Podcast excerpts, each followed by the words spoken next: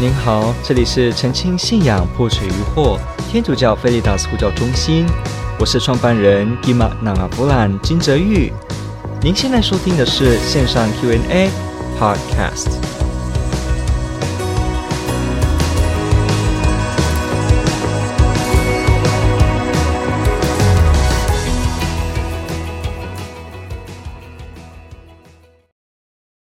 他提到说，圣经真的反对债权人收取利息吗？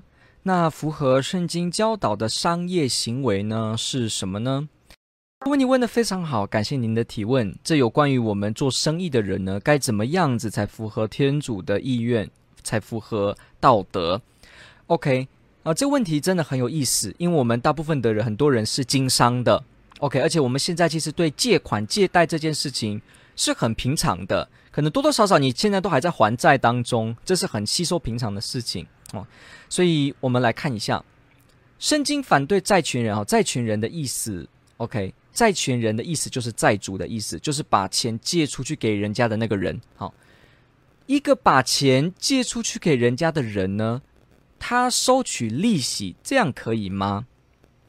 利息呢，就是什么呢？就是本金所生的利息哦。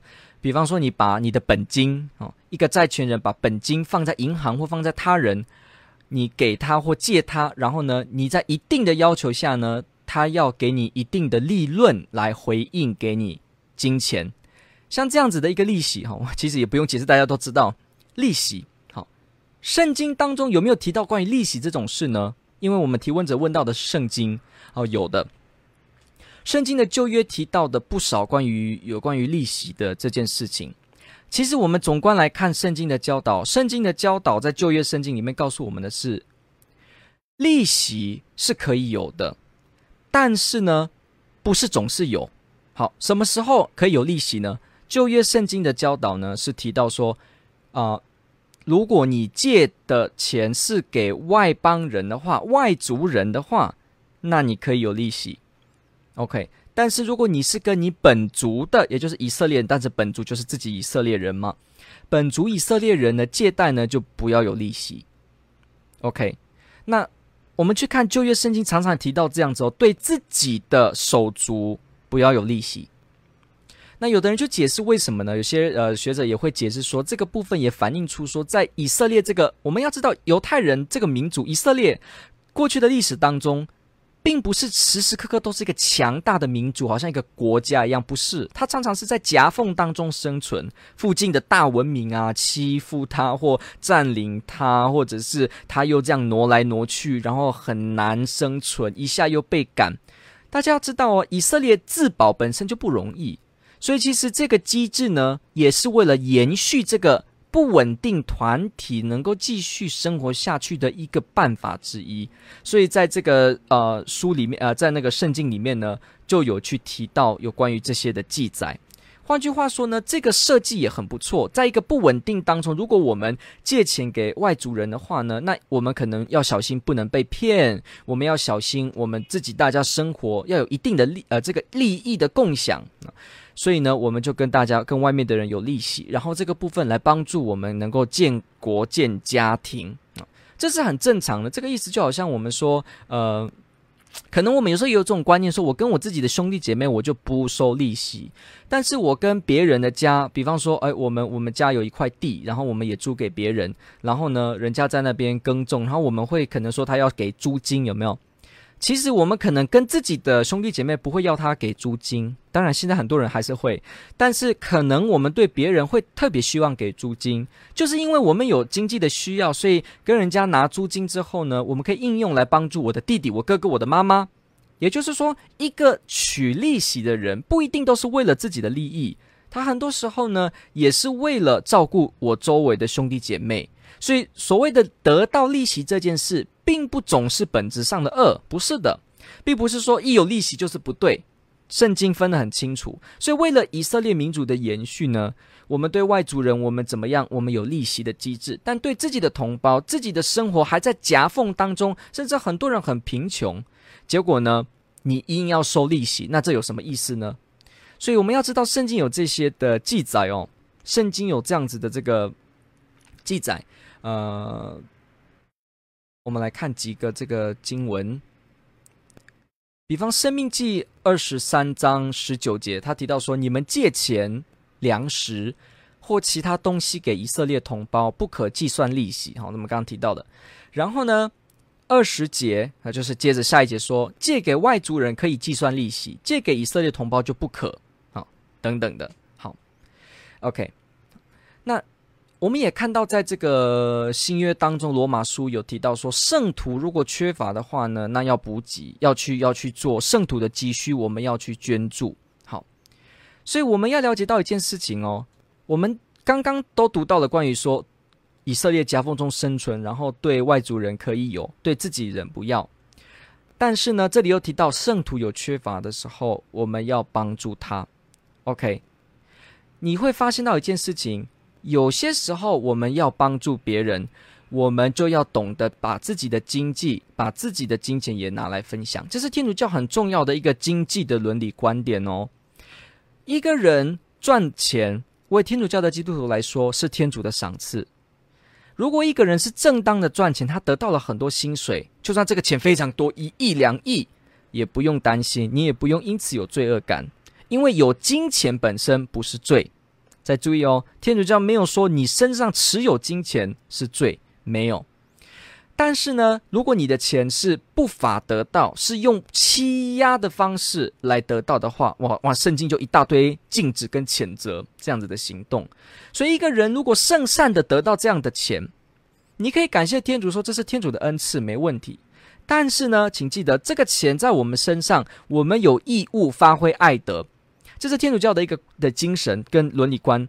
我们相信金钱本身是天主赏赐给我们的，所以，我们如果工作辛勤，其实我们用推理的也知道，天主给我们手，给我们脚，给我们口才，让我们能够在工作岗位上能赚到这些钱。但是天主收回呢，那我们也没有。所以要知道，一切最终极是来自天主的慷慨赐予。那我们得到了这些呢，目的是要我们自己有吗？不是的。金钱只不过是人在世生活当中重要的因素，但不是一切。请记得哦，金钱不能买到一切，金钱只能买到金钱能买到的东西。再听一次，金钱不能买到一切，金钱只能买金钱能买到的东西。所以，金钱买不到的东西，金钱就没有用。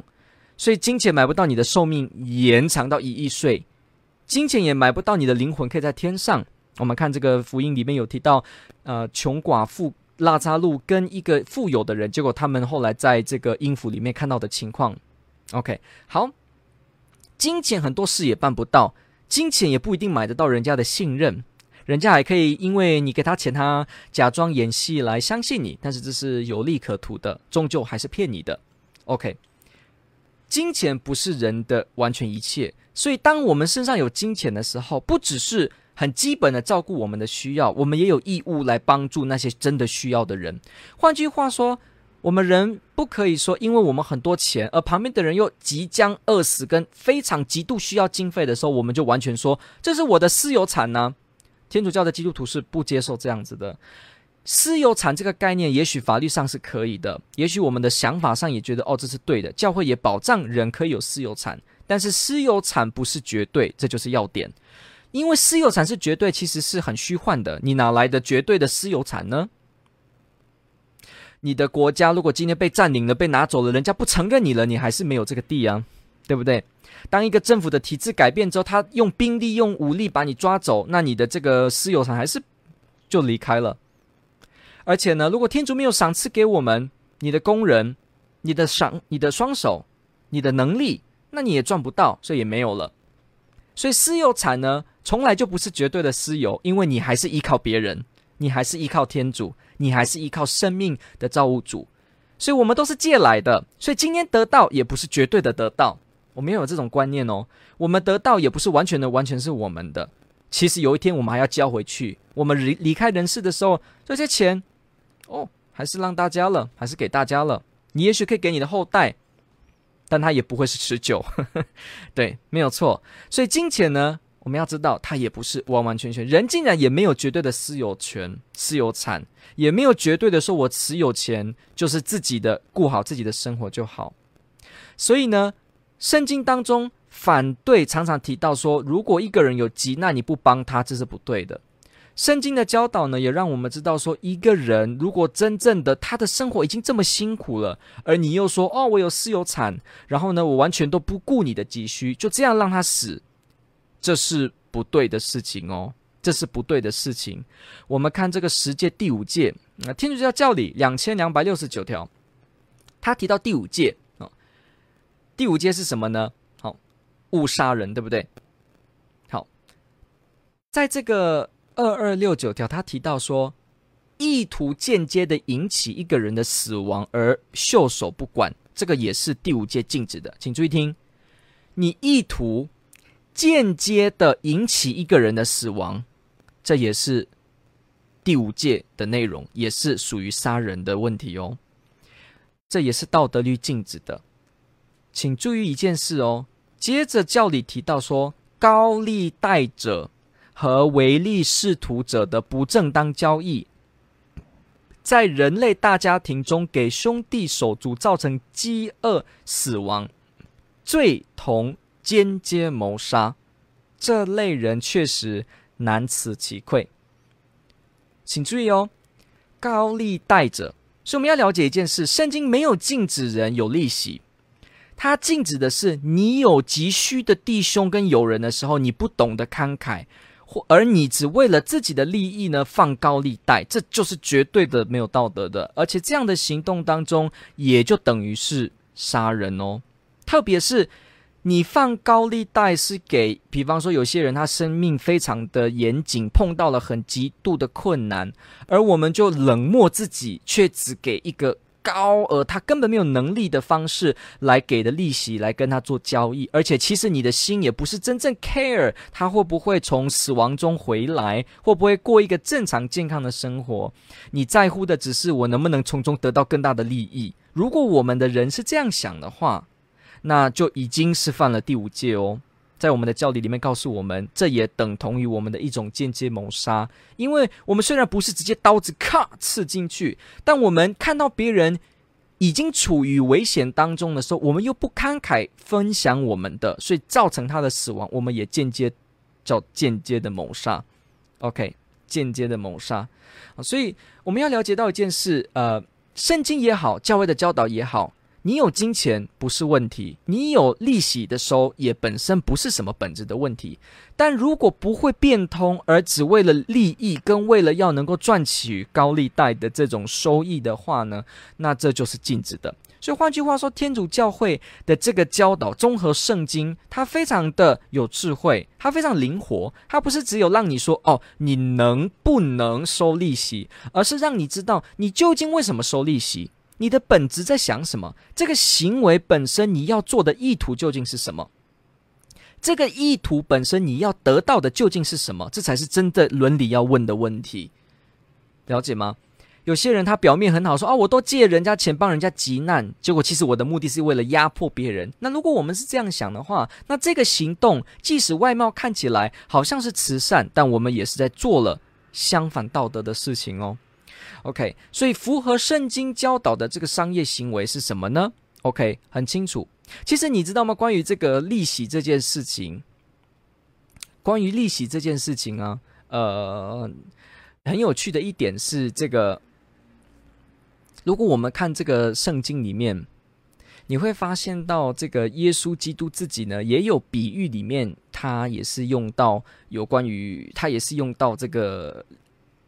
这个利息的这个部分，哦，包括耶稣也说什么呢？啊，如果有人打你的左脸呢，不要把六你六脸右脸也给他打，然后拿点内衣外衣给他。有人跟你借的时候呢，就这样子都给他，也不要让他还什么等等的。OK，耶稣让我们提供的这个的这个教导，让我们知道对于爱的，我们应该要什么样的一个态度去接受它。哦，然后这个。这个利息的这件事情哦，在圣经当中其实描述的呢也非常清楚。它的原则就是不违反爱德，爱德是至上的，就这样子。OK，所以呢，我看一下，好，所以最后我想还是以这个若望福音第十三章，他提到说：“我给你们一条新命令，你们要彼此相爱，如同我爱了你们一样，我怎样爱你们，你们也要怎样相爱。你们若有彼此相爱的心呢，人们就能认出你们是我的门徒。所以，其实，在用钱方面，在经济方面、商业方面，都要顾及到爱，都要顾及到跟你交易的人，他也是真正的有位格、有尊严的人。天主教会在商业的教导上面非常强调。无论你是什么的经济体制，你的国家走的路线是什么的方式也好，只要违反了人的尊严，通通都禁止；只要违反了人性对于每个人都应该被尊重这样子的原则，那就算你的体制能够赚到很多的钱，教会也会告诉你不要这么做，因为要记得每个人的尊严。这是神圣不可侵犯的。如果我们一时的为了我们的利益或商业的需要而把对方不当成人，比方我们的报道不实，我们的这个呃商品里面的内容涉及的是欺骗，那我们也会在这个过程当中，等于我们也就贬低了对方的尊严跟人格。像这样子的事情呢，就算我们赚了很多钱，也会呃 讲白一点，也会有报应的，对。换句话说，到最后呢，天主也会来算这个账，因为我们人不能够这样子对一样跟你一样需要爱、需要尊严、需要渴望、需要被尊重的人。当我们这样无故的来伤害无辜，这完全是跟道德是差的，完全是三百六十度不一样的面。OK，好，那这个提问就问得非常好，我们在这个地方就先告一个段落。天主保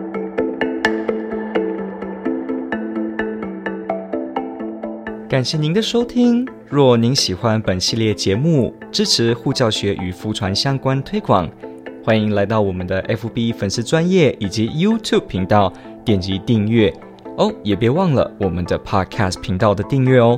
天主保佑。